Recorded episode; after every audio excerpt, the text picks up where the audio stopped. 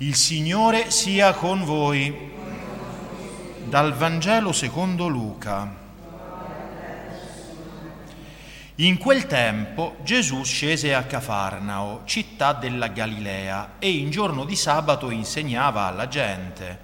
Erano stupiti del suo insegnamento, perché la sua parola aveva autorità. Nella sinagoga c'era un uomo ed era posseduto da un demonio impuro cominciò a gridare forte, basta, che vuoi da noi Gesù Nazareno? Sei venuto a rovinarci? Io so chi tu sei, il santo di Dio. Gesù gli ordinò severamente, taci, esci da lui. E il demonio lo gettò a terra in mezzo alla gente e uscì da lui senza fargli alcun male. Tutti furono presi da timore e si dicevano l'un l'altro, che parola è mai questa che comanda con autorità e potenza agli spiriti impuri ed essi se ne vanno? E la sua fama si diffondeva in ogni luogo della regione circostante. Parola del Signore. Siano lodati Gesù e Maria. Cari fratelli e sorelle, l'Evangelista Luca ci fa notare per due volte in questo brano evangelico che abbiamo udito come la gente fosse stupita dell'insegnamento di Gesù per, perché la sua parola, dice la prima volta, aveva autorità. E dopo aver cacciato il demonio impuro, semplicemente con esci da lui, ribadisce che tutti furono presi da timore e dicono ma che parola è mai questa che comanda con autorità e potenza agli spiriti impuri ed essi se ne vanno. In sé una parola di autorità e non solo di autorità, di autorità e potenza. E questo, fratelli e sorelle, credo deve riempirci di gioia, di fiducia, di speranza. Perché? Perché Gesù, nostro Maestro, ha una parola di autorità e potenza. Allora davvero dobbiamo accogliere l'invito del salmista, spera nel Signore, sii forte, si rinsaldi il tuo cuore e spera nel Signore, perché per quanto può essere fitta la tenebra, la luce del Signore è più splendente e dove c'è la luce del Signore non c'è ombra che tenga. Allora fratelli e sorelle comprendiamo perché San Paolo scrive ai Tessalonicesi nella prima lettura che riguardo ai tempi e ai momenti non avete bisogno che ve ne scriva, non avete bisogno di sapere quando verrà il Signore, quando finisce, quando succedono certe cose, o stare lì con quel prurito di curiosità a sentire cosa ha detto il demonio in quell'esorcismo o in quell'altro, cosa ha detto quel veggente o quell'altro lì alla ricerca di nuove rivelazioni, di nuove cose, che semplicemente sono una mancanza di fede. Non c'è bisogno di sapere di queste cose. Che ci importa? Il Signore ha già vinto. Non avete bisogno che ve ne scriva. Quanto riguarda ciò che dicono presunti demoni durante gli esorcismi, il Signore qui ci dice quello che bisogna dire al demonio. Taci, anche quando dice qualcosa di giusto, dice tu sei il santo di Dio, non è lui, Gesù dice sì hai ragione, no, dice taci, non gli permette di dire neanche ciò che è giusto, perché col demonio non ci si parla, è tenebra, via, il disprezzo, questo è l'atteggiamento che dobbiamo avere come cristiani, il disprezzo, perché non esiste. Non che non esista, perché esiste, il Vangelo è pieno di testimonianze dell'esistenza, dell'esistenza del diavolo, ma non deve esistere nella nostra vita, perché nella nostra vita deve esistere soltanto la luce, l'amore di Dio, la presenza di Cristo. Il resto non esiste, perché? Perché dove c'è luce non c'è tenebra, non ci può essere tenebra. Ed ecco perché San Paolo dice che non c'è bisogno che vi scrivo di quando arriveranno questi momenti, perché il giorno del Signore arriverà come un ladro nella notte, ma noi fratelli non siamo nella notte, non siamo nelle tenebre. E quindi quel giorno non ci può sorprendere come un ladro, perché? Perché noi siamo tutti figli della luce e figli del giorno, noi non apparteniamo alla notte, né alle tenebre. Cioè, o meglio, non dovremmo appartenere alla notte o alle tenebre, ma se stiamo lì a pensare più al demonio che a Gesù Cristo, se stiamo lì a pensare più al male che al bene, è sì che, faccia, che, che ci mettiamo nelle tenebre da soli.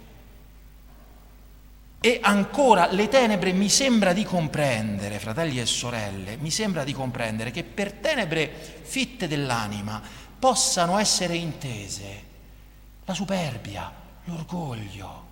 Chi c'è più cieco e accecato, più nelle tenebre di colui che è superbo, di colui che presume di sapere tutto e di potere tutto, di colui che è pieno di se stesso? Chi è più ottenebrato di costui, no? Peraltro è lo stesso peccato di Lucifero, la superbia. Anna Maria Canopi, una abbadessa benedettina, grande maestra spirituale, scomparsa qualche anno fa, scriveva che chi non è umile o almeno desideroso di diventarlo è sempre scontento, ha sempre l'impressione di non ricevere quanto merita. L'orgoglio ha reso Lucifero arcangelo della luce. Lucifero vuol dire proprio portatore di luce. Era l'angelo più splendente del paradiso, quello più pieno di luce. Bene, l'orgoglio lo ha reso scontento di Dio, invidioso della sua gloria e ne ha fatto l'essere più tenebroso che c'è. Più tenebroso che c'è. E anche noi, fratelli e sorelle, diventiamo tenebre No? La Madonna nel canto ispirato del Magnificat non dice proprio ha disperso i superbi nei pensieri dei loro cuori. Sono talmente chiusi, ottenebrati dai pensieri dei loro cuori che non hanno la luce, la luce divina. E alla luce divina noi vediamo chi siamo veramente noi stessi, noi e chi è Dio. Quindi l'umile veramente è, è l'illuminato che sa chi è dinanzi a Dio. E colui che è nelle tenebre, il figlio delle tenebre, è il vero superbo, il vero, il vero orgoglioso. No? Nel Salmo abbiamo cantato il Signore è mia luce e mia salvezza, di chi avrò timore, il Signore è difesa della mia vita, di chi avrò paura, la speranza dell'umile è nel Signore, perché sa che il Signore può tutto e lui non può niente. Da sé non può niente, Gesù ce l'ha detto, senza di me voi non potete fare niente, ma ne siamo convinti e siamo altrettanto convinti che se non siamo noi ad allontanarci da Lui, Lui da noi non si allontanerà mai. E quindi se siamo con Lui siamo invincibili e davvero possiamo sperare e possiamo disprezzare non solo Lucifero, ma tutti i demoni dell'inferno e tutto l'inferno, perché se c'è Gesù con noi, se Dio è con noi, chi è contro di noi? Il Signore è difesa della mia vita, di chi avrò paura? Se la vedano con lui i demoni dell'inferno, mica con me, io li disprezzo, noi li disprezziamo perché non valgono niente dinanzi a lui, perché lui è vera luce, è vera luce. Ma noi ci stiamo nella luce, fratelli e sorelle? E questa è la domanda, perché se lui non si allontana da noi, noi però purtroppo ci possiamo allontanare da Lui quando presumiamo troppo di noi stessi, quando siamo troppo pieni di noi stessi, quando giudichiamo tutto e tutti dimenticando di giudicare noi stessi per primi. Queste sono le attitudini dei superbi. Una cosa ho chiesto al Signore, questa sola io cerco, abitare nella casa del Signore tutti i giorni della mia vita, lo abbiamo detto più volte, sono certo di contemplare la bontà del Signore dove? Nella terra dei viventi. È questa la terra dei viventi? È questa che condividiamo? No, non è questa la terra dei viventi. Questa è la terra dei morenti, perché siamo tutti destinati alla morte. Noi siamo per definizione coloro che muoiono non coloro che vivono.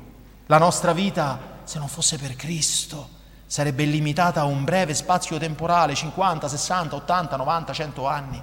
Che cosa sono? E invece con Cristo la nostra vita assume un carattere di immortalità.